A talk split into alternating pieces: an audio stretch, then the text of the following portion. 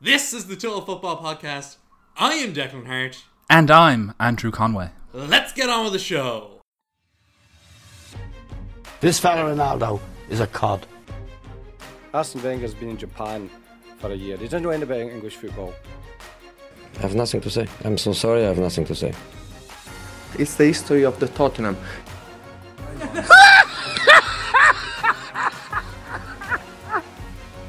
But this action is really incredible.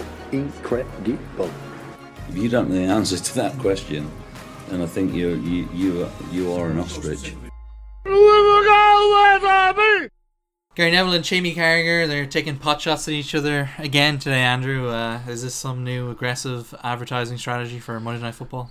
Well, the fact that they were really going personal with it, I don't know, was it a preordained thing? Like, are they on Monday Night Football? We'll have to, only time will tell. Um, and we'll see whether they're actually fighting with each other or was it a kind of weird marketing push to get the ratings up on Monday Night Football as they come into what I believe is sweeps. Is this when they decide what the, they charge for ads on Monday Night Football this time of year? Um, yeah, it seemed very personal. The attacks back and forth between Gary Neville and Jamie Carragher attacking their their class and you know who they're voting for, who they work for, who they choose to write columns for, what they did with their money uh, after they ended their career, what they, how they spent their uh, testimonial uh, funds, how they conduct their business purpose processes, um, and their political leanings. It, it, seemed a bit of a, a weird one to start your Monday morning with. Yeah, they, they really did uh, start bright and early. It was like the first thing I saw when I woke up. It was like, oh, they're having to go at each other again, and it is again. Mm. Like they've had, they've had their goes at each other. Even on Monday Night Football, there's a few jokes here and there, but generally it seemed quite friendly in a way. You know, it's like ah, you know, we're just ribbing on each other like old mates kind of thing. But it did seem oddly personal today.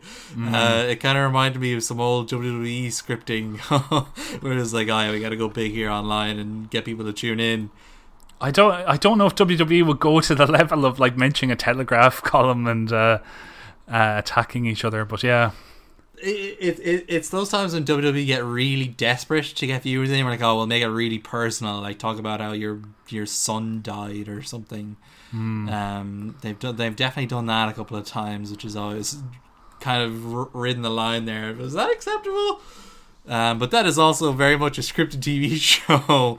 Uh, this is this is a bit weird it's two two kind of normal people uh, doing it on on uh, Twitter. But I suppose it's just all the more reason to watch uh, Monday Night Football. They've got me hooked.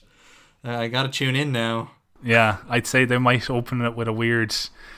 If they both are on it, it would open it with a weird kind of staring at each other type of situation, and they'll make a big old joke about it, and then move on to the to weekend's action they'll do a really over the top shake of hands thing, and, and Dave oh, Jones God. will have to get involved, and he'll have a quip or two, and hashtag banter. Yeah, it's not. Yeah, well, God, it's making me hate myself already. what a great start to the show! What a great start to the week we've got here. Thank you for um, it, Declan. You've you've brightened up my life. Uh, let's brighten it even further and let's talk about the, the Man United game on Saturday. It was a three o'clock game, which I suppose angered a few people. The fact that it wasn't broadcast live in the UK, but it was broadcast live here in Ireland, which uh, was pretty useful. Uh, it was a 4 1 win for, for Man United. Of course, it was obviously Cristiano Ronaldo's second debut, and he got two goals. Mm-hmm. But what did you think of this kind of new look Man United side, I guess you could call it? Well, I think the 4 1 probably flattered them a little bit. I think Newcastle probably played better than that result indicates. I think they put up a good fight against Manchester United, held them back. Obviously, they weren't attacking too much. They were sitting back and absorbing pre- the pressure that Man United gave to them. And I, I, I, personally think Newcastle's goal was fantastic. I know you might bring in Matic and, and talk about his positioning and his diving for a challenge, which can look very good, but at, uh, you know it can also make you look hopeless and out of really out of kilter with the rest of the game. But I think Newcastle scored a very good goal from that, and you know, bar some mischievous deflections and you know, not the best defending at times. I think Newcastle could have been in this a lot more. Ronaldo did what he does best. He he pounced on mistakes. He was in the box. He was the fox in the box. He, I think, did politically did his bit in this match. He made sure not to, not to uh, how would you say it, kind of berate his teammates as much as, as necessarily you might expect him to, as much as you definitely saw him do it at Madrid and and and Juventus um, whenever they didn't pass on the ball when there was a shot on. But on a couple of occasions there was a there was times where United were already playing to his fiddle and, and giving the ball at every occasion. And while that worked, say against Newcastle, it might work in other games. Um, it was also nice to see him celebrate when it was it Greenwood scored and who scored the other goal. Um, Lingard.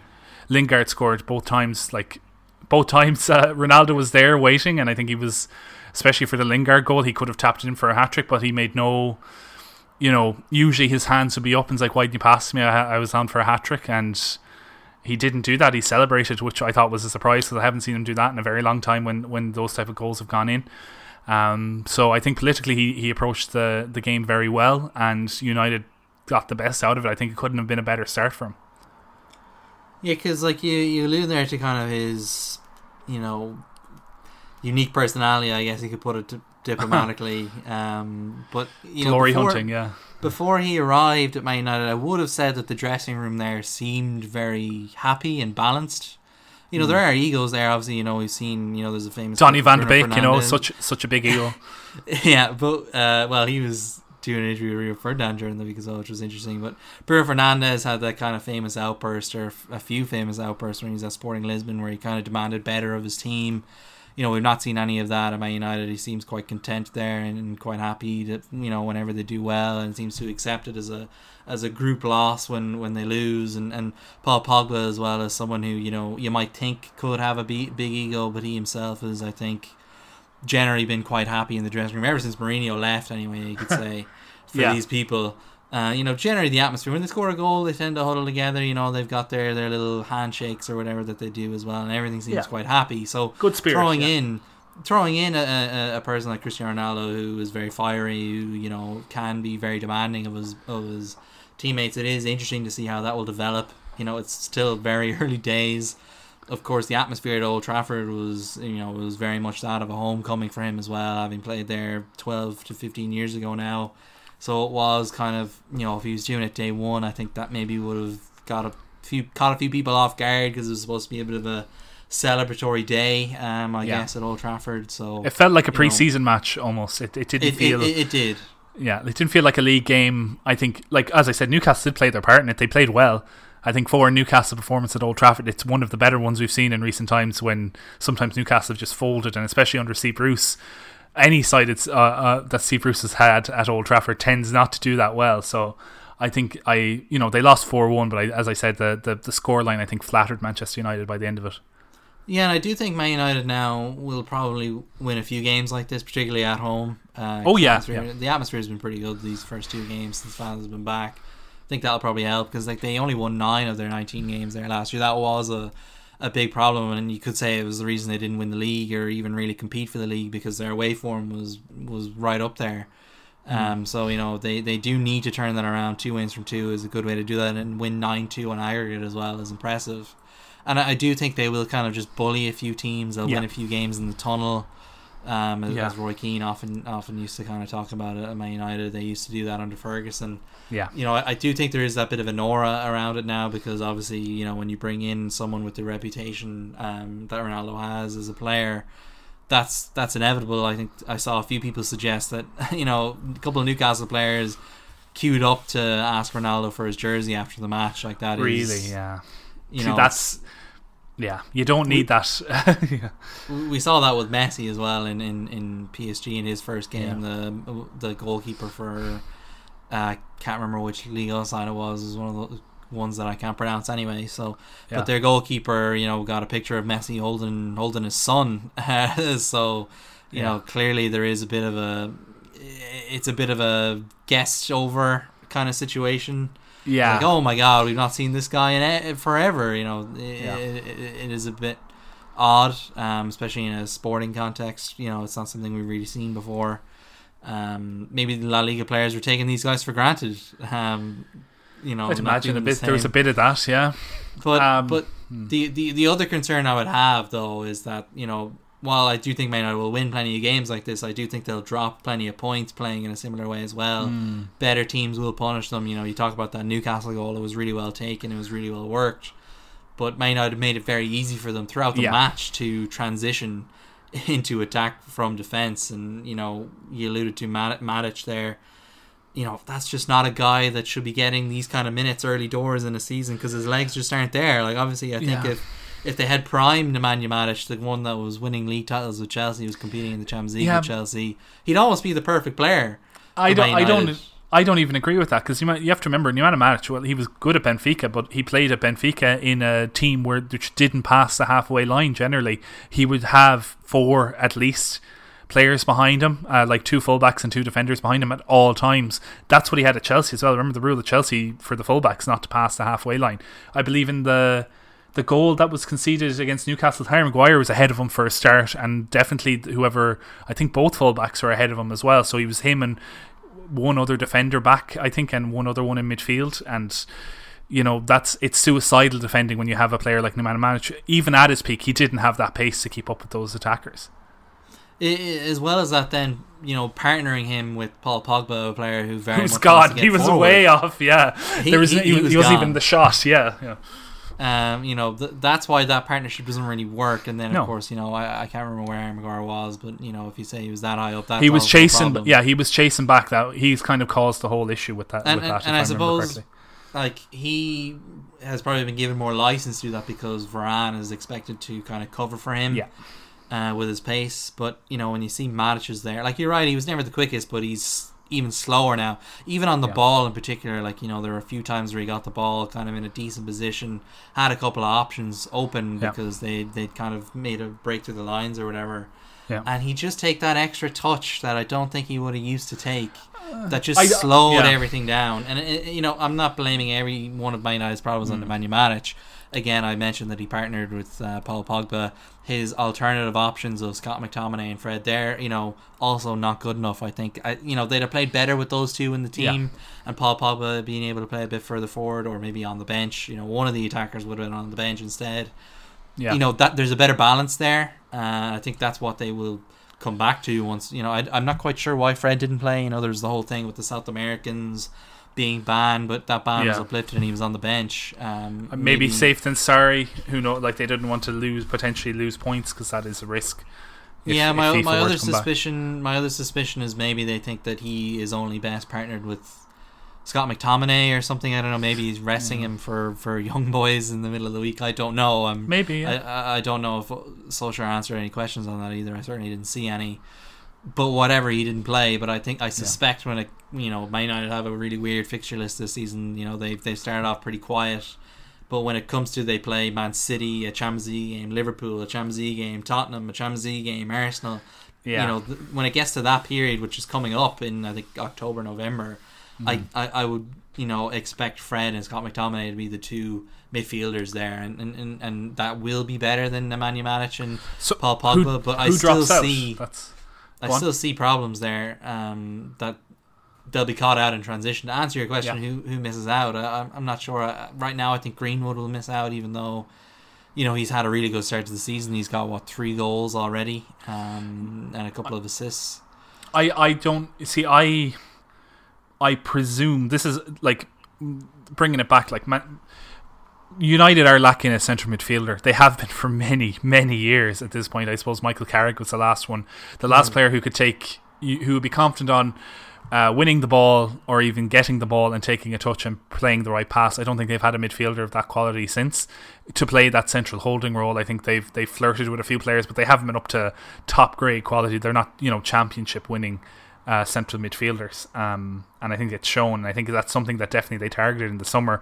A Sergio Busquets type of character, someone who will play happily at the, the, the base midfield, stay there, drop into centre back if they're needed to drop in, if, if you know for some reason, or if they want to, to kind of play more controlling with a with a five at the back at times or a three at the back and, and push the fullbacks on forward. That wasn't signed. I know that was a target for them. I don't know who they were actually going to try and get at the end of it. I think Greenwood will stay in the side. I think there's nothing wrong with the attacking right or the attacking left.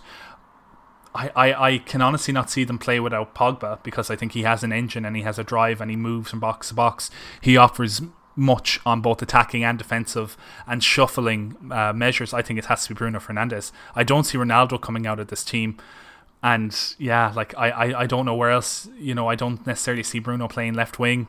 I, or the left attacking uh, pivot or whatever you want to call it that that uh, United have been experimenting with in, in Marcus Rashford's af- absence. Um, so yeah, I, I, if if they do go with the Fred and McTominay centre midfield, and it, if both become fit, and that's their the selected centre midfield, I don't necessarily see how Bruno fits in this team. Eh, Yeah, like if Sancho drops out, it's because, or sorry, if Greenwood drops out, it's because of Sancho. It's not because of the you know midfield balance. I that's my thoughts anyway. You know, the, the I'll put it this way: the if we ignore the back four, which I think we can all, Yeah. you know, pretty much assume what the starting lineup is being, and we'll say Fred and McTominay Hmm. are the midfielders. The front four that I would guess that they'd go with is probably Pogba on the left, Bruno in the middle, and Sancho on the right behind, you know, presumably Ronaldo. Um, I, I just I I don't think that works because Ronaldo drops deep, and he he acts as that kind of runner into the box. but, but Bruno can get in the box as well. Like we've seen him get on the end of crosses. We've seen. Yeah, but they're not going to. pop I don't see them interchanging positions, and that's what they would be required to do. I think Ronaldo rules the roost there, and it's happened to Portugal. We've seen it happen to Portugal. The only way Fernandes was anything at Portuguese was if he plays at deep midfield, and we know that won't work at Manchester United. He doesn't have Yeah, the, I- the the stamina slash defensive chops to do it. The, the problem with that though is in Portugal, like the other options there are also very different. Like they have a lot of players that get in their own way, like Bernardo Silva, João Felix, um, you know Diogo Jota, who also he gets Yeah. in the way of Ronaldo quite a lot at Portugal. And I just don't think there is a balance amongst those five or six players. I don't necessarily think it's a Bruno and Ronaldo problem. I think it's one a managerial problem because I don't think Fernando San- Santos is all that. Yeah, But also, I just think the overall balance of the attack just isn't there. Um, you know, but I don't see this Andre being Silva balanced at well. United either. I don't see it being balanced at all at United because you But have I think between like he- Pogba yeah. and Sancho, you have two players who are more comfortable staying out wide. They're not two players who also want to get in the box. you don't think Pogba um, wants to get in the box. Not really, no. And we haven't seen him get in the He- box to try. yeah, get but he drifts. He always drifts inside. He starts in the left He and then he drifts yeah. inside. Like he's at the edge of the box. Granted, okay, he's playing withdrawn role, but again, that creates more congestion But- in that zone we're just talking about. But but we do know as well that under Solskjaer, Man United positions have always been a bit more fluid. Um, you know, It's just all out attack, are it's allowed- counter attack. Yeah, Yeah, players are allowed to drift, and I suppose when you play a counter-attacking game, it doesn't really matter where you where you are Mm. Yeah, nominally. and- it's where you are and at that- the moment. absolutely. And I think that'll work, like you said, on ninety. They're a flat track bully, like Ronaldo, especially. That's his whole game now. He bullies teams that are worse than him. But against those bigger sides, like you listen, the Champions League games, along with those you know so-called big six ties in between, they're going to struggle. But that's that's the thing that Bruno has brought. The thing we're missing here is that Bruno has brought to United a creativity that yeah, Paul Pogba's a very creative player. He's a very talented midfielder, but I don't think he can do that alone, given the lack of attacking structure in the team. That's why having Bruno and Pogba together, you know, creates chances for them. Then I suppose they've only got two players to get that too, and you know Sancho's a really good creator as well. I guess so. I suppose you could say two of the three of them would work. Um, the argument as well you could make is that Sancho will probably miss out because he's still, you know, we see, we haven't seen this best of Sancho yet. I don't think we're no, he's expecting ver- to. he's he's acclimatizing a lot. Like this, we as we said last week, it's happened a lot with a lot of German imports um, back to England that they haven't hit the ground running. It takes them a while, at least, to, Yeah, to like- adapt to the game. Twelve months ago, we would have said Kai Havertz isn't having Yeah. the best start to life at Chelsea, but right now he looks a, you know, one of the first names on the team sheet at Chelsea. He's been a, Yeah. a, a great addition there now, Yeah. and you can see they're, you know, they're they're getting the fruit out of that that labor. Yeah. So, um, oh no, I'm not saying it's curtains for Sancho at United, but you know, it's not been the hit the ground run. It's not Eden Hazard when he went to Chelsea. It's not. yeah. Um, And- and- I can't think of another signing. Mo Salah. like like realistically what we're talking about is one of those good issues that managers complain about you not know not knowing who to put in the team and this this is also you know Man United had a lot of games last season we presume they'll have a lot of games this year as Yeah. well because Solskjaer does tend to play the League Cup he does tend to play the FA Cup and you know whatever happens in Europe that you know I don't see them coming last in that group so they'll have No. knockout games as well coming in, in February some competition. March. He did score Yeah. 15 goals in the Champions League group stage and still got eliminated, which is I think one of it's a not if not a record, it's pretty up there. So you know there will there will be a lot of rotation. We haven't even mentioned the fact that you know in a month's time Marcus Rashford should hopefully be back from injury. Yeah. You know that'll be a, a really good addition to that squad as well. And and you know I think this might end up having a long term positive for Man United in the sense that you know Greenwood is very young. Yeah. Sancho Oh, is yeah. still quite young. You don't want to burn these guys out either. You know we're No. seeing Pedri, Barcelona. They're Uh, learning from the like the supreme athlete in, in modern football. Really, the guy that's made the most of his of his, you know, he does have talent, no doubt, but he's made the absolute most of that and is still going strong at 36 years of age. They'll have a lot of psychological benefits from that, and they'll also see a lot of physical benefits in terms of how he trains, how he looks after himself. You know, this is something that was often quoted at, you know, Ryan, Ryan Giggs when he was the senior pro at, at Manchester United come you know 2007 onwards to the end of his career a lot of younger players look to him for how to you know how best to condition themselves and mm-hmm. I, I, I think that's something that a lot of these players can learn from Cristiano Ronaldo and his ability not to get injured that often and not to get badly injured that often. You know, he's had a lucky career, but at the same time, he, you know, you you you make your own luck to a certain extent to it when it comes to those type of muscular injuries. And you know, he he's lost pace as he's got older, but he's he's added in other ways, and that's that's something that I think some of these players could definitely learn from. You look at Rashford, who's picking up more and more injuries now, even though he's a young man, and a lot of that's down to the amount of football he played as a, when he was still developing physically. So he could take a lot from, or probably learn a lot from what Cristiano Ronaldo was doing. I do think though United, you know, we're we're we're we're looking at this and we're trying to you know fit all the pegs into the holes and. It, it, it does you know it, it, it's often said oh this is a wonderful problem to have but I still think it's a problem they have so many pretty good attacking players. How do you get them all into one team? How do you make them all happy? And you know, so far Solskjaer has done very well with keeping personal people. You know, he, his man management is exceptional. Like whatever about his tactics, his man management has always been great with these you know big ego players. As Paul Pogba, as you said. But you know, how does he keep Martial happy? How does he keep Donny Van de Beek, who he didn't even entertain as being possibly in this team or even a substitute? Um, how does he keep you know Edinson Cavani happy. You know, we they've obviously got rid of Dan James to to Leeds, so they they've got rid of that problem. But they're you know there's still another six players who are competing for probably three roles. Yeah, like I think this season is a big test of Solskjaer's man management. It wouldn't surprise me if we see actually a pretty big overall by United's attack next summer. If Solskjaer survives this. Mm. You know, I could see Lingard, Van de Beek, Martial, yeah. Cavani, even mention Lingard. Like, yeah. Yeah, Uh, I was shocked yeah. that Lingard was still there. To be quite honest, I think he is. He is one of those players that, as we discussed last week, in, when we were picking that eleven of, of kind of superfluous players at these big sides, he is someone that is. I think he's a he's a very good footballer. Is he at the Manchester United Championship winning level? I don't know. Like he is certainly a substitute in that level, but is, is that what all he wants from his career? He could be, you know, starring at an Everton or at a you know, and in the England team as a result of that, or West Ham as we said last season. Um, but instead, he's coming on and, and doing these kind of cameo performances. I'm sure he'll score four or five goals from the bench this season if he gets the same amount of game time as he got against Newcastle against those smaller teams. Um, but is that enough for him? Is that what he wants from his career? Yeah, it's it's going to be fascinating to see how that all plays out, and, and that's why I kind of think you know this could be the last season for a lot of those Man United attackers. Is Hmm. Solskjaer kind of has to find room, and obviously as well. Paul Pogba's in the final year of his contract. Ornstein was Pogba's gone. that or- Ornstein reported today that apparently Solskjaer or Pogba is thinking of staying, but obviously you know that can that, that can easily change in six weeks if they start I- losing a bunch of games or whatever. I would be of the because you know David Ornstein is extremely good information. Always, it's almost official information from the club. I can and or, or and or from the players involved. I could imagine that's a bargaining. That's a, a? How would you say it? A kind of uh, contract negotiation tactic.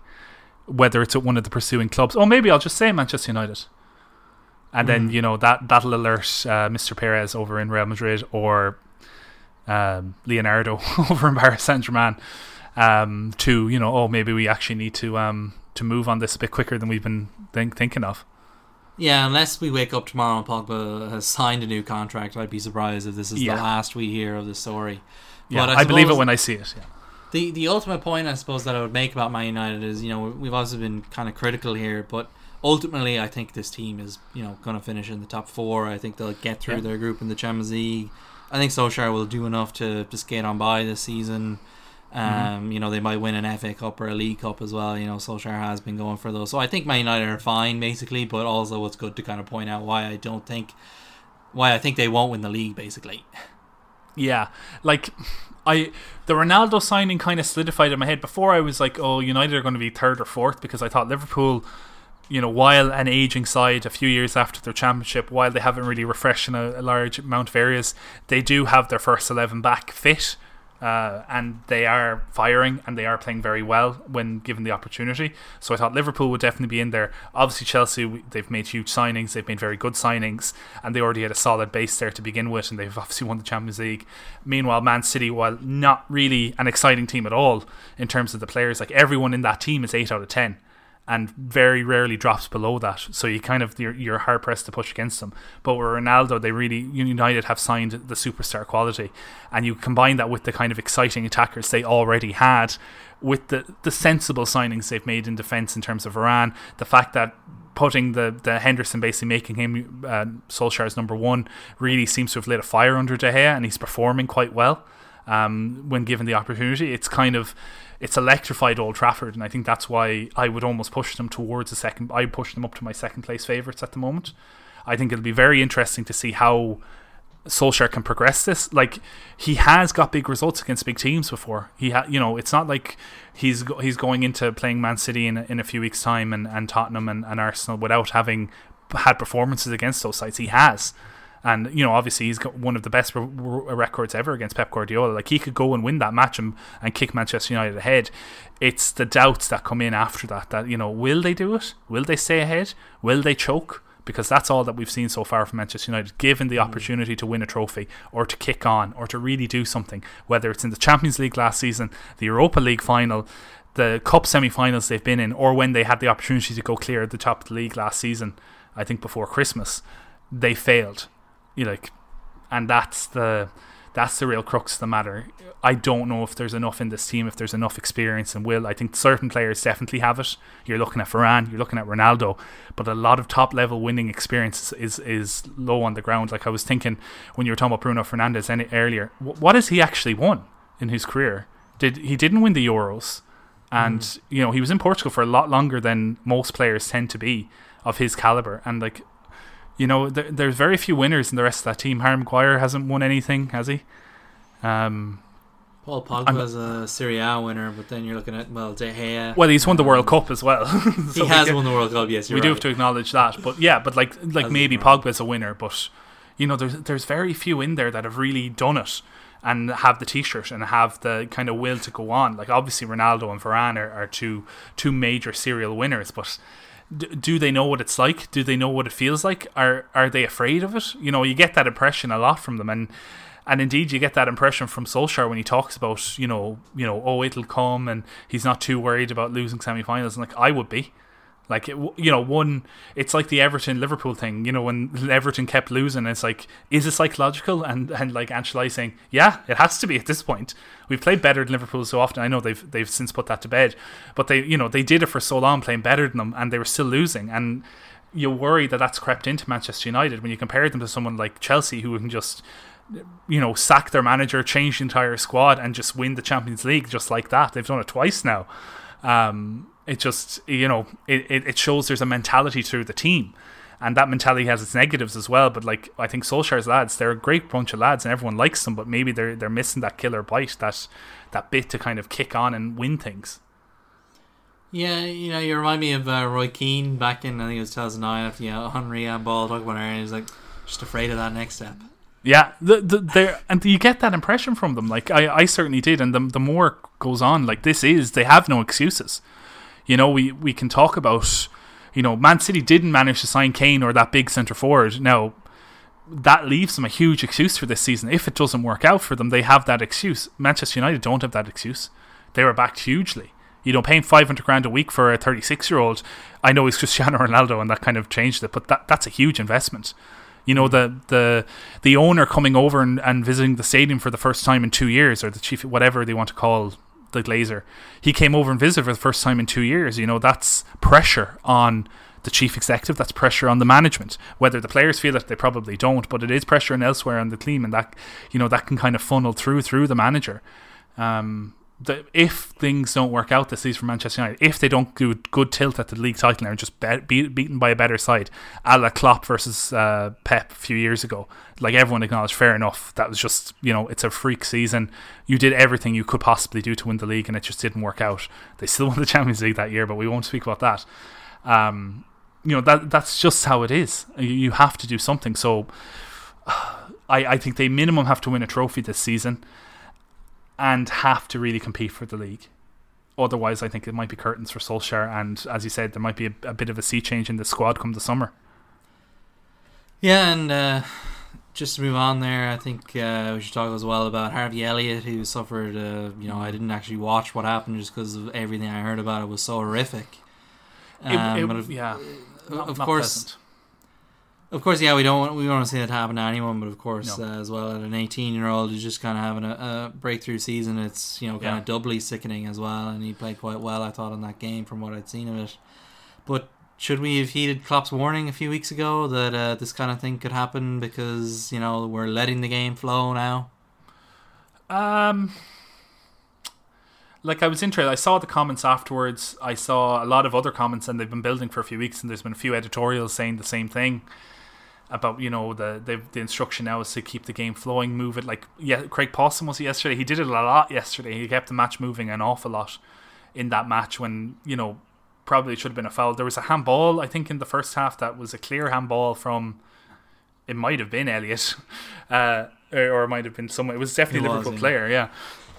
And the match just played on. I was like, well, no, you should have stopped it. It was like a handball by a Liverpool player. You should have stopped the game, and he was right in front of you. Like there, there's a fine line between letting the game flow and making an error. And you know, I think the refs might be. I think there'll probably be a bit of an inflection point now, where they take a step back, and probably it'll be a bit tighter in the next few weeks. I hope it's not the end of it because I did like the way the games were flowing. Like this, this challenge like nine times out of ten you you make that challenge and nothing happens to the player you tackle it was he you know he caught his shin in a weird way and it bounced into the ground and you know foot being planted and then things happen. Like it was a complete fluke. I don't think there was any malice or intent in it. And i think you know the ball was got as well in this situation if i'm i, I could be completely incorrect there but i think it was.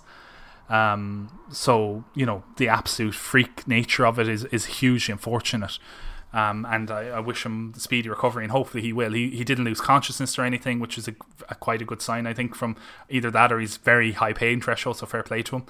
Um, and yeah, I hope the surgery and whatever else rehabilitation he has to get will go well, and he'll be back within the year, hopefully. Um, you know, it is it is a very bad break, and it is a, an unfortunate time to get it just when you're you're coming into you know, being a starter at Liverpool Football Club as they're, you know, technically challenging for multiple trophies, you know, it's it's pretty impressive thing to do at his age and, you know, this will be a major setback for him and, and for Liverpool itself. Yeah, he, he commented on Instagram saying it wasn't uh, his fault whatsoever, neither was it a red card, just a freak accident. But these things Yeah. happen in football. I'll be back stronger, one hundred percent. Thanks Yeah. for all the support. So, um, you know, obviously he doesn't have any hard feelings around it either. No, he Um, was conscious when he left the field and waving at the crowd and you know, I don't think he was in particularly much comfort while he was doing that, but you know, it's I think he comported himself extremely well in the circumstances and really handled it well and has handled the the aftermath well. I think everyone on the field did as well. I don't think there was any there was no fighting breaking out, there was no hard feelings. I think everyone, you know, took it very well. Um, which is you know, I suppose it's the least you can ask for in this situation, but you'd also worry that it wouldn't happen. Um, but I, I can't like I can't blame the referees for, for, for that happening. I think I think it could have happened whether the ref was blown up for every little niggle and foul every few minutes or not, or just letting the game flow freely. It was it was a challenge in the middle of the park that was there to be won. Yeah, the the other thing I've, I've seen some people mention is that you know back when Arsene Wenger was at Arsenal and they kind of had a reputation for going down easily or kind of being easy to get at if you really got hard to them and the kind you know at the time the refs did kind of play into that and we saw Eduardo break his leg. Aaron Ramsey break his leg. Um, there was a third player that broke his leg. His name I can't recall. I'm sure Mhm. you might remember it, but um, you know it, it did happen, and, and you know other players had other injuries that weren't quite as severe. Yeah. Um, and it was just seen as you know that's how it is. It wasn't you know let's rip up the rule books and, and, and change things. And it, it, it is interesting that you know maybe if this had happened later in the season, we wouldn't be kind of saying we wouldn't be putting the two and two together at all. Um, but it is worth asking the question. I think, like, is this a a symptom of the new refereeing kind of con- directive, or or was would did it, would this have just happened anyway? Um, and I suppose there's you know no real easy way to tell what happens. No, yeah, like I, I, I thought that was a fair challenge in the middle of the park. He slid in, maybe he shouldn't have slid in, and it was poor decision making on it. But the ball was there to be won. A few minutes later, and it was noted on Sky Sports commentary, Gary Neville and, and Martin Tyler. Um, was it Kalvin Phillips tackled? Uh, Sadio Mane as he was breaking away, and it was like Gary Neville said that's a carbon copy of the tackle on uh, Harvey Elliott that broke his leg or broke his ankle, um, and just you know Mane just rolled it off and, and kept going. It was no it was no big deal. The match played on, and it wasn't even given as a free kick because it was a fair challenge and he won the ball. Like I don't think those challenges have come about because oh I'm going to get away with this now, so I'm going to do it. And the, the you know the talk that you have in, in the past gone by of Arsenal being an easy hit it, it was kind of there was a lot of kicking and, and, and sly fouls that really happened and basically that culminated in, in things bubbling over and you would get rash challenge like Ryan Shawcross against Aaron Ramsey that broke his leg in two places. You know that those challenges did bubble over from from bad feeling. I don't think any match has really had that. I think it's it's more little pushes and little little trips here and there that are really being warned off and not being you know cited as much in, in the game and I think that's fine. I think it's a contact sport and I, like really the bad challenge radar there's been a couple of them like and most of them have been punished. Like you can make an argument about uh, Paul Pogba against Wolves uh, not getting challenged that led to, directly to the goal. I wasn't sure whether that was a foul either but I could see why it could have been given. Like something similar happened with Granit Xhaka against uh, was it Man City? And uh, you know he was sent off for it. So I think if there are bad challenges they still are being sanctioned. They're still being called up it, it's it's up to the referees to, to enforce the rules of the game or the laws of the game, whatever it is. And I think they've done that quite well. I think it's just they're not they're giving more advantage to play. I think that's I think that's what how would I I call it to be honest. That they're they're letting the game flow, for lack of I know it's a terrible phrase, but they're they're not necessarily you know stopping the match at every opportunity. They're they're giving a uh, you know if if a foul happens, let the game go for a couple of seconds. I think it's possibly what they've learned from VAR and, and not pulling the offside flag up immediately and then pulling it off after the the attack has ended either in a goal or or gone out of bounds. Um, and I think that's kind of worked for things. Yeah, it is just I suppose interesting as well that mm. Jurgen Klopp had made those comments about two three weeks ago, and then it's one of his players that suffers just a horrendous injury, and yeah, I suppose the last thing that I could say on this is, you know, to take a positive from it for Harvey Elliott is in the past, plenty of players have had a Yeah. pretty horrific injury and they've come back. You know, look at Aaron Ramsey, you know, he Yeah. ended up coming back and was better than ever and ended up getting a move to Juventus. Yeah, it never I affected remember- his game, and he was about the same age. Mm. I, remember Luke Shaw as well when uh, Yeah. he broke his Rangers, against PSV and. Um, you know, Antonio Valencia was one against Rangers, but he, Oh, he yeah. came back quite well as well. Yeah, never it was- affected his pace either. Not that Harvey Elliott is blessed with an enormous pace by any stretch of the imagination. Um, it's not that his game is based around that, but you know, players do come back from these injuries all the time. Like, like there is, yeah, I won't go into the the we don't qualify. You know, this injury is worse than that injury or whatever else. But yeah, there there's there's stories abound, abound, and he'll have the best medical treatment in the world, I would imagine.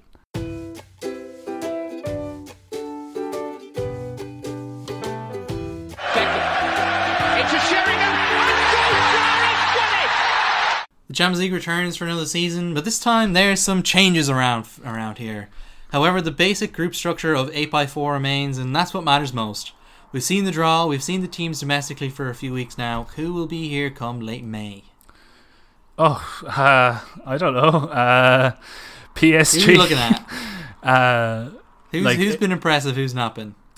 so like well so far PSG I don't think I've been any I think they've l- started where they left off at the end of last season um, we haven't seen them fire at all cylinders yet. Their new signings really I don't think have bedded in but I would expect to see them come the end of the year either in like are the semis in April or May this year?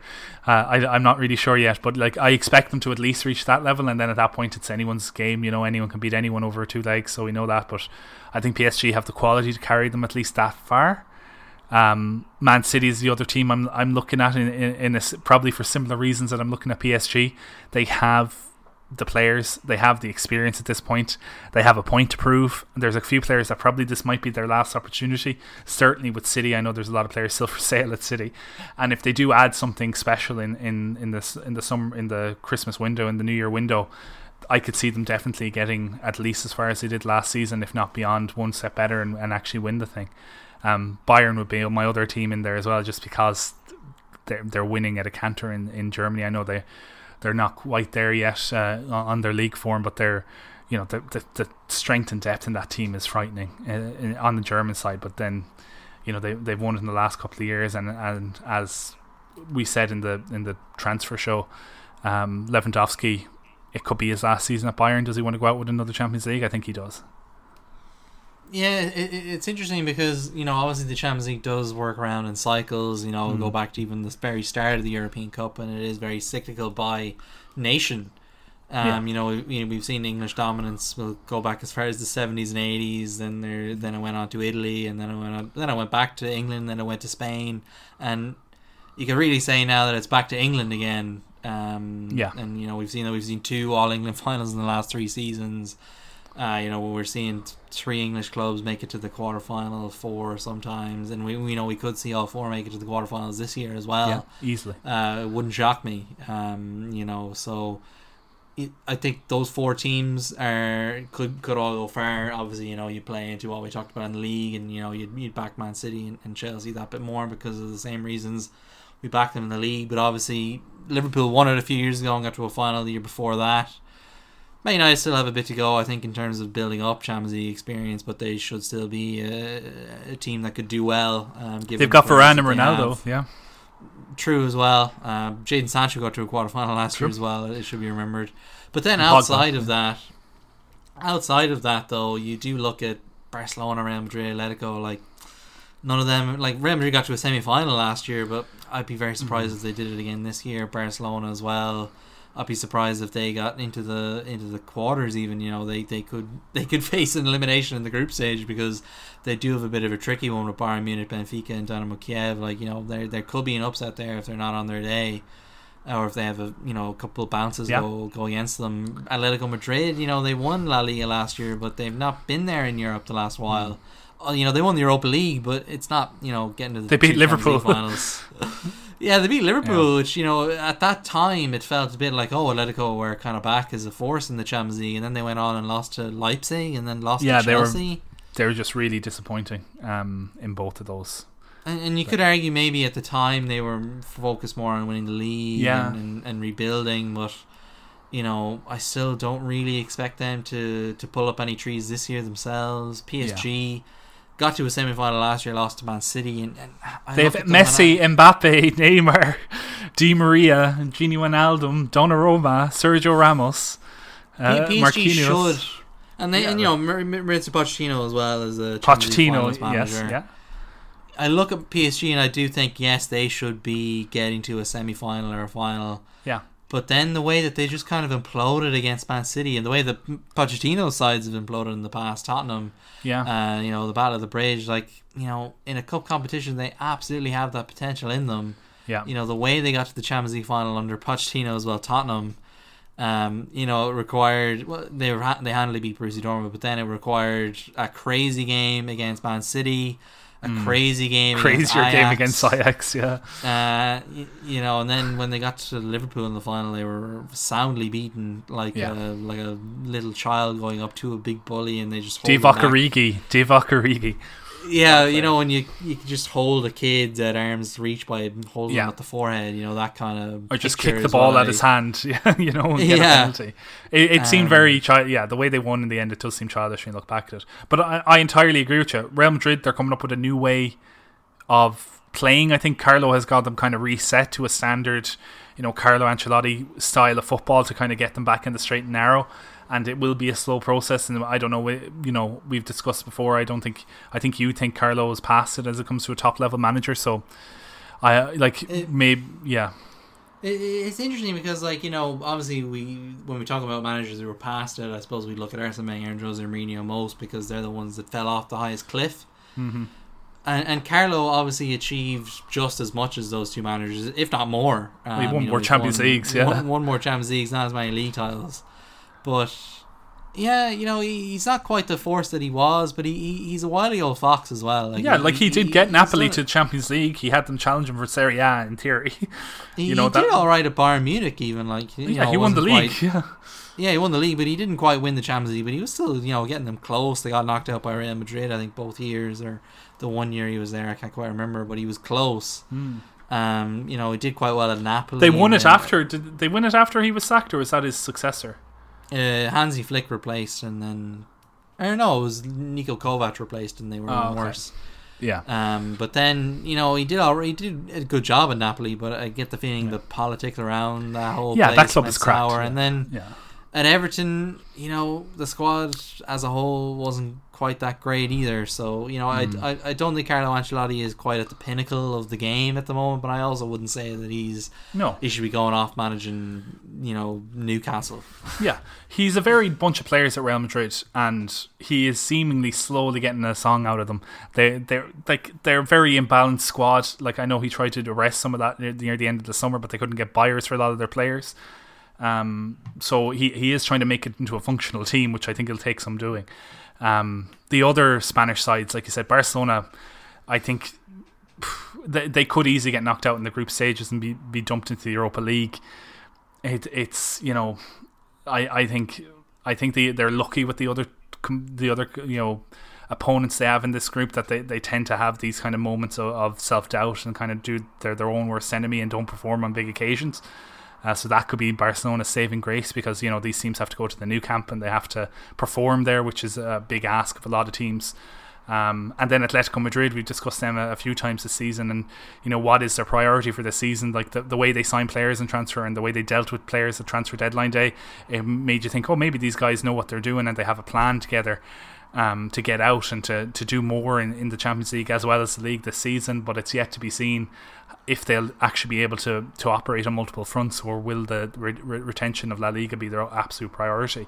It's, I suppose, early days. But yeah, I wouldn't have any of those in my favourites. But PSG, as you said, you know there there is mitigating circumstances around them. They, as you said, they, they can be a very flaky team, and they've got a lot of flaky players. You know, emotionally upset players. You know, you, you can imagine a game going wrong for them, like a quarter final or semi final, and and Sergio Ramos, you know, kung fu kicking someone in the head, and and maybe Neymar going off uh, in a whinge, and and Di Maria something similar, and you, you know you're left with a few players on the field holding things together and them going out at the end of it. Um, that could easily happen, but then you just like they've such strength and depth. Like uh, they're only players that aren't kind of world beaters are their fullbacks. And maybe that you know we just haven't seen enough of them to, to make a definitive decision on them. But like everyone else in that side is is in the top three players in their position, or at least acknowledged as, as the top three players. You know, Ramos maybe is a bit beyond it at this point, but Donnarumma, Donnarumma's won the straight off winning the Euros is a fantastic young goalkeeper. Messi is Messi, Mbappe is Mbappe, Neymar is Neymar. You know, this is even to mention the supporting players at the club and like players who we often forget about, like Julian Draxler or um, what's the name of your man, the Argentinian fella that we never we always forget about, married to his agents. or uh, Mauro. Mauro Icardi. Like we're not even talking about these guys that would walk into like uh, Mauro Icardi would get into like the Chelsea team probably. He would get into the you know that they're the European champions. Would probably would definitely get into the Man City team. Like would walk into majority of the other big teams left in the Champions League, and like he can't even get a look in at, at Paris Saint Germain. Like that's that's how crazy their strength and depth is. And you know Pochettino, as you said, like he's a guy that can be a bit all over the place sometimes, and his methods sometimes they work brilliantly or sometimes they work terribly. But like you have to give him a bit of credit here and and think he can do it with this team. Like really, I would back myself to do something with this team. Yeah, no. Uh, they, when in terms of absolute quality of the squad, they're maybe the best in, in Europe, and for that reason, you have to peg them as one of the favorites. It's more of a case of do I trust them in in the big moment? But I suppose we'll we'll find out really come come April or May. Yeah. Looking then in, in Italy and Germany, and obviously you're right about Bayern Munich, but I don't know really about Borussia Dortmund. Um, you know, I think they could get to another quarter final, but I think that's kind of their limit at the moment. Given they're they're kind of in transition with Marco Rose coming in as well, but I Yeah. Erling Haaland is is is he good enough to just power them uh, to a final because they do have good players around him as well. So that it'll be interesting to see how he does as an individual RB Like- Leipzig are, are in transition as well. So yeah. you know, I'm not I'm not expecting a huge amount from Germany except for for Bayern Munich. Wolfsburg could be a fun addition though. They've been No, they won't. no, they won't. They have a good group uh, in that, like maybe they can get out of it, but like I like they just the strength and depth isn't there. But then looking at Italy as well, um, Atalanta obviously been quite exciting in the last Mm. few years, and they've got Man United and Villarreal, and what I think could be quite a fun group. Uh, you know, they they play such a unique brand of football that it could be, you know, they could actually maybe make a run at it this year because I think they've gotten unlucky the last last couple of years. They were moments away from beating PSG in in Lisbon a couple of years back, and then that Real Madrid game they get that unlucky on, or unlucky red card um, and things kind of spiral from there. So maybe they could, you know, w- with experience and a bit of luck, they could go a bit far. Hmm. But then, you know, Milan are back, which is nice, but Inter Milan and, and Juve aren't at their strongest either. So I'm not expecting a huge amount from, from the Italian sides either. So that's why I continue to look at England as probably the destination of the winner, except for maybe PSG. Yeah, like it does make most sense, but when has football ever made sense? Let's let's I I go Sporting Champions League winners. Uh, I, I was going to actually mention Sporting, who you know won a won a league title for the first time in like eighteen or nineteen years. Benfica as well. Like you know, Portuguese football is on a bit of a rise at the moment. They've moved ahead of France in the uh, Yeah, coefficients, overall yeah. coefficient ranking, which I think is actually you know that could be the difference between uh, an extra Champions League place or not. Not I believe, anymore. So. Not anymore. I don't think. Have they I think changed the going- rules to suit I think them going into um, 2024, they'll be guaranteed four Champions League places by being the fifth league, but I could be not 100% certain on that. So uh, obviously, we'll get back to that in 2024 Hmm. um, if they can even maintain it. But it is good to see the, the big three in Portugal kind of come back into their own a bit. Porto are in a really exciting group, and we saw well they did last year as well. Knocking out Juventus, you know, giving Chelsea probably the best game they had in, in the Champions League last season as well. So you know it'd be exciting to see how they do, and that I think that group is easily the most most exciting the Champions League has had in, in a handful of years, maybe even a decade Huh. of Milan, Porto, Liverpool, and uh, Atletico Madrid. You know, you've know, cursed us now. We're only going to have Uh, terrible matches. it, it, it's like I, I don't think it's quite as balanced, but it does remind me in a way of that great season where it was Arsenal, Dortmund, Napoli, and Marseille. Yeah. And Marseille ended up just being the whipping boys, and the other three teams all finished on twelve points. Like I think that is the greatest Champions League group I've ever seen, and I'm not saying that this group is going to be the same. Yeah. But it's in terms of overall balance and quality, I think it's the best I've seen since then. Hmm. Because you know, Milan is the fourth seed is you know obviously they're a big name, but they're also a pretty good side. They've started uh, Serie A quite well.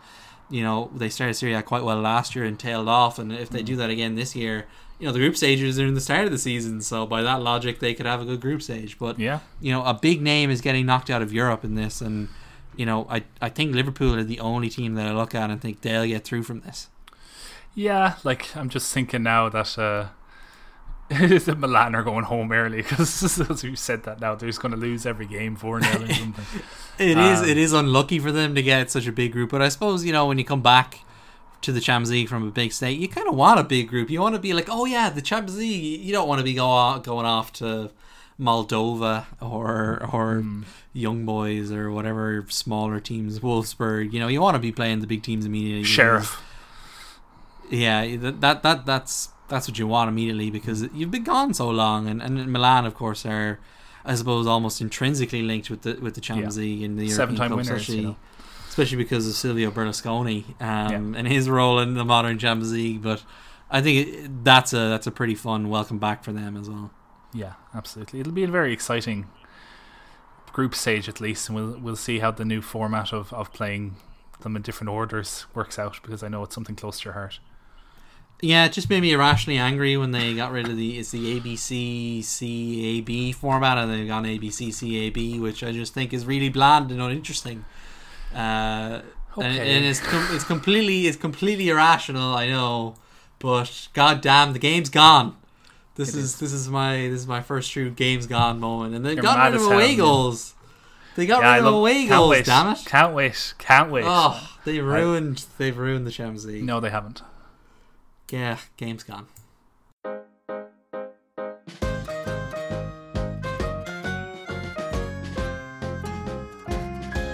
I love football. Thank you. Suppose we should look ahead to some of the actual individual Champions League games right now, uh, because they're it's back tomorrow. It's back on Tuesday. We I, I think we should start with that group we were just hyping up. What is it? It's Liverpool, Milan, and and um, and Atletico Madrid, Porto.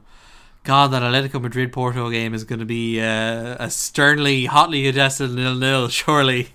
Yeah, I'm not. I'm not looking. Well, uh, yeah, like Porto did put in a good fight last season. You know, they didn't do perform as well in as they normally do at home in, in the Portuguese league, but certainly putting out Juventus was a was a big scalp on them, and they unfortunately couldn't carry that forward into the following round.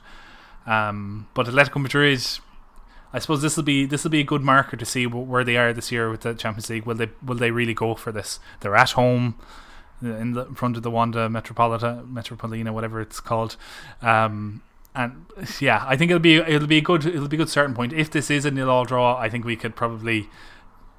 I'm not going to write them off entirely, but I think it, it, would veer towards confirming what we thought about them not really going for this and really focusing on the league title this year. But then Liverpool, Milan, uh, you know, two of the most successful sides mm. in, in European football history. Uh, this this could be a fun one. Yeah, it's at Anfield, big night. Uh, the the the kind of rumors that were coming out before the weekend was that Liverpool were, were going to to have a kind of not a reserve side, but kind of you know mix up the squad, do a bit of rotation for this match because of the you know the the thick and fast games that are coming this time of the year, and, and to kind of conserve some of the energy of their of their big players, given a lot of them have had to play basically every minute of every game so far. Um, and I think we saw some of that at the weekend with with with Thiago starting after having not started for a couple of weeks.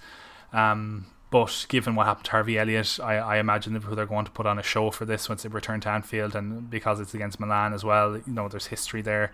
Even if none of these players are part of any of that history, um, these two teams, you know, they played out two Champions League finals in the last decade, or the decade before last. So there there is living memory of, of, of that rivalry. I think Milan yeah. will show up with a point to prove, and it, but uh, you know it's been a long time since they've had such a big European night.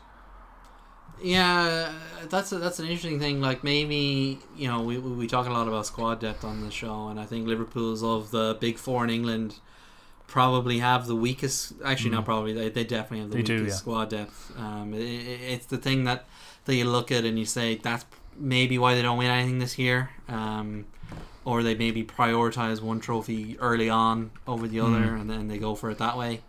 Mm. Um, and that's how they win. Uh, I don't see them winning a league and a Champions League in a way that you know maybe a Chelsea or a Man City could.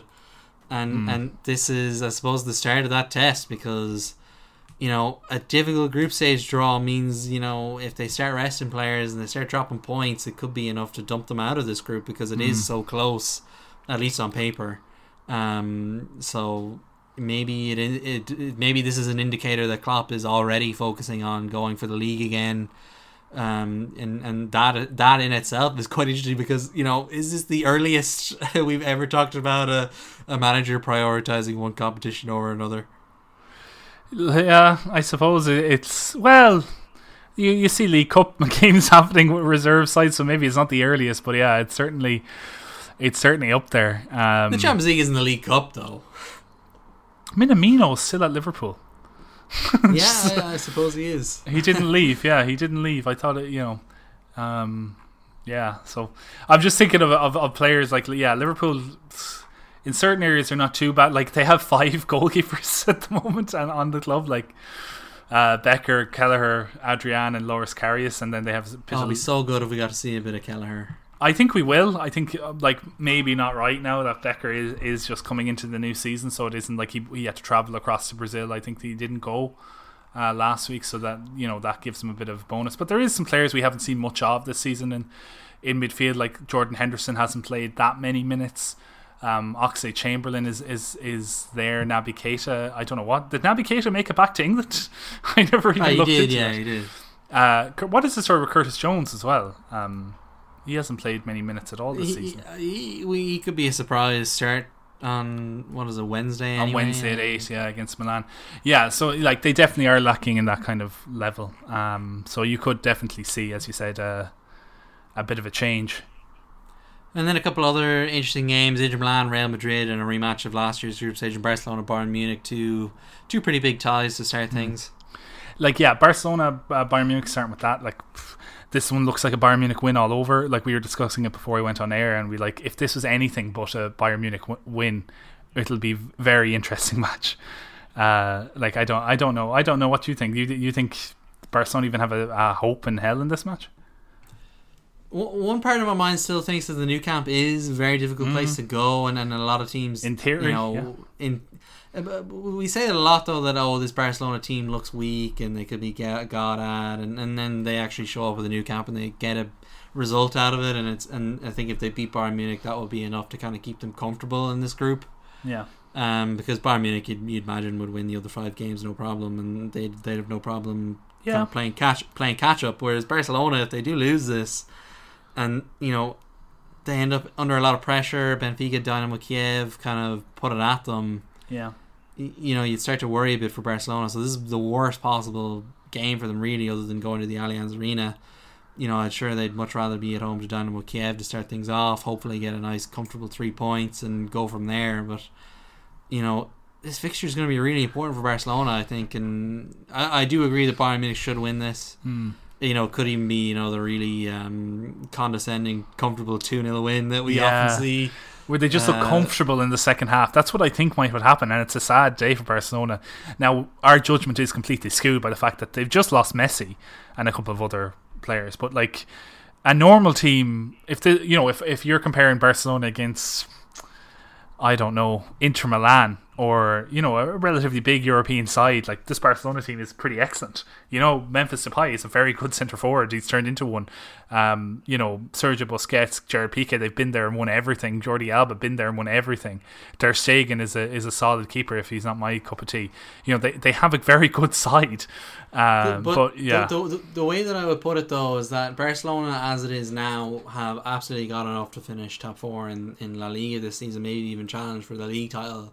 But if you were to transplant Bayern Munich into La Liga, they would win La Liga at an absolute canter in a way that they win Bundesliga after Bundesliga. I think they would walk La Liga. Um, so that's why Perhaps. I, would have them as as favorites to win this group and win this tie. Um, and that's why, like, they beat Barcelona eight two not that long ago, and then Yeah. Barcelona lost Lionel Messi since then. yeah, yeah. But Nelson Um, Semedo isn't playing this time, so maybe you know Barcelona have a better chance.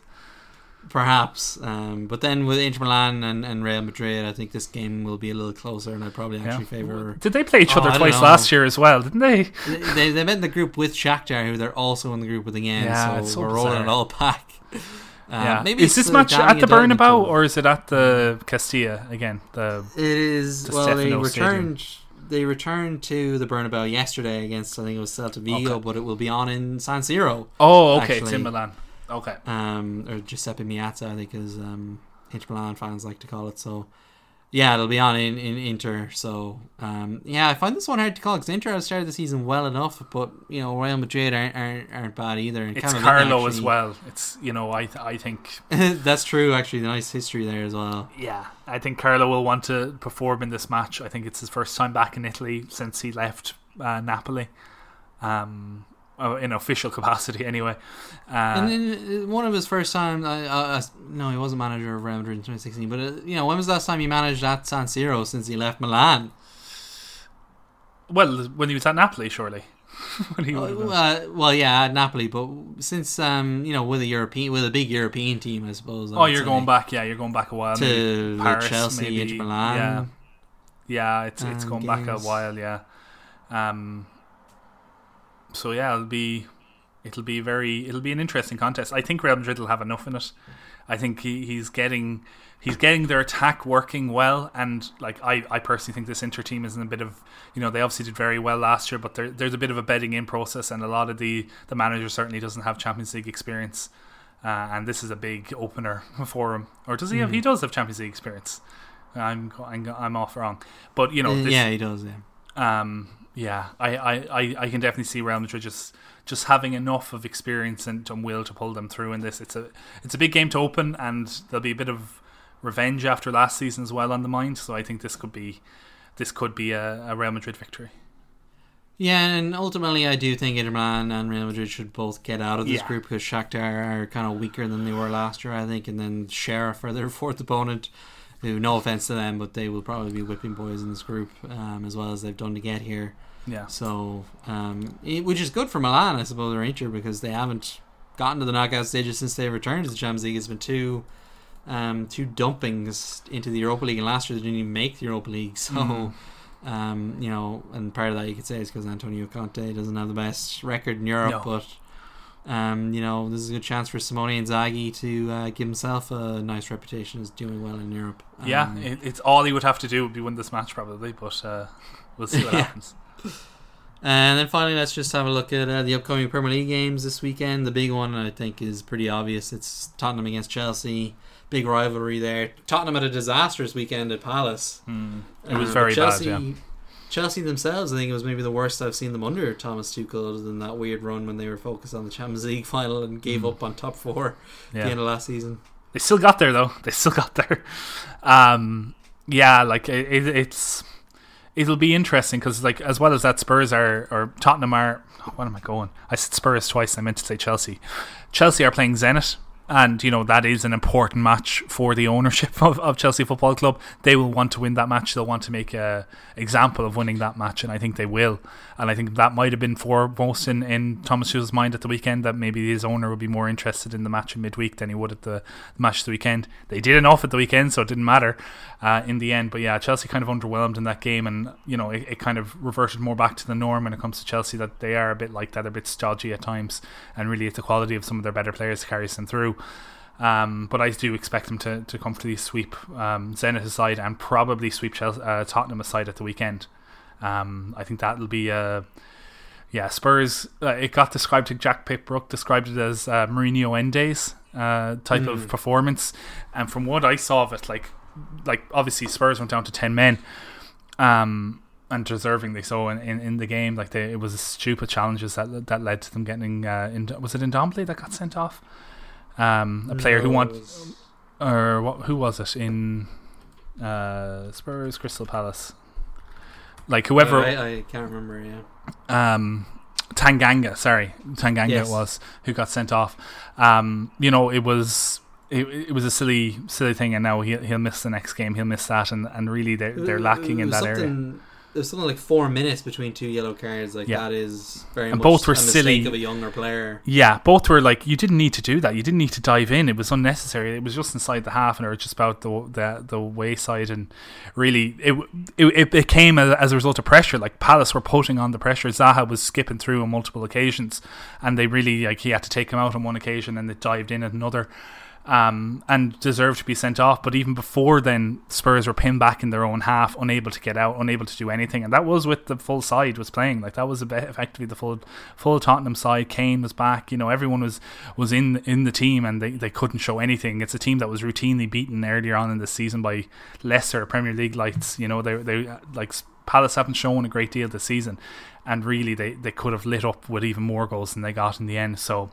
I don't necessarily see how Tottenham can, can come out of this on top. Tottenham did get a result against Man City, to be Mhm. fair, but I suppose in that game they weren't missing uh, their Argentina contingent. Who you know, uh, there's a whole farce going on there that we might talk Yeah. about at the next international break. Because Yeah. uh, I get the impression the club is not happy with their uh, few Argentinian players that they have at the club. No, but like I still don't think that would have made a massive difference in the result. Like they had other players back that they didn't have in that Man City game, and they really showed nothing. Like Kane was there. That was my big. That's my big target point in this, and like. Yeah, they, they really showed very little. Like that Man City match we talked about at the time. That's that's a, it was almost a classic Man City performance of not being able to cope with a team that would sit back and, and, and completely destroy you on the break.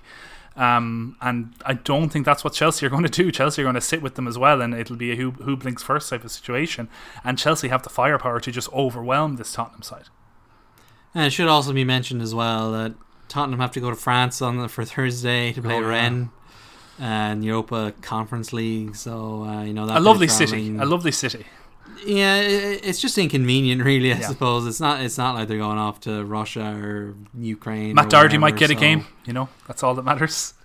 Yeah, I'd like to see. It'd be a good international break. I'd like Yeah. to see him get a game, and it was good to see Omo Bama uh, Omobamidele uh, Mm, against he Arsenal. got a few minutes. Um, yeah, and Um, hopefully him and Adam Idah can play against Watford next week. Yeah, we'll, Uh, we'll see what happens. Yeah, my closing my closing thought is that I was watching Adam Idah playing for Ireland, thinking, how is this guy not getting any minutes for Norwich?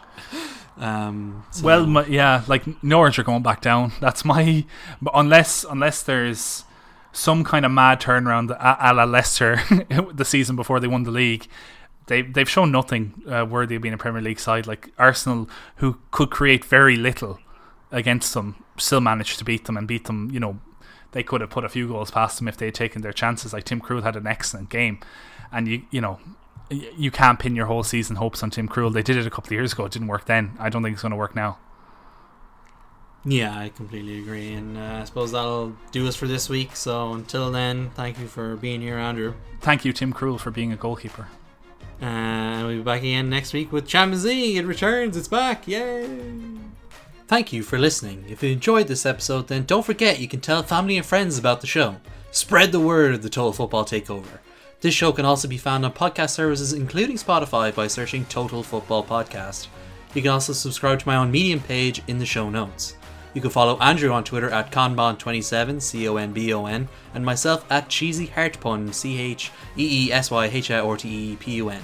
Most of all, thank you for listening, and we hope to be in your download feed next week too. The more the merrier. That's what we always say.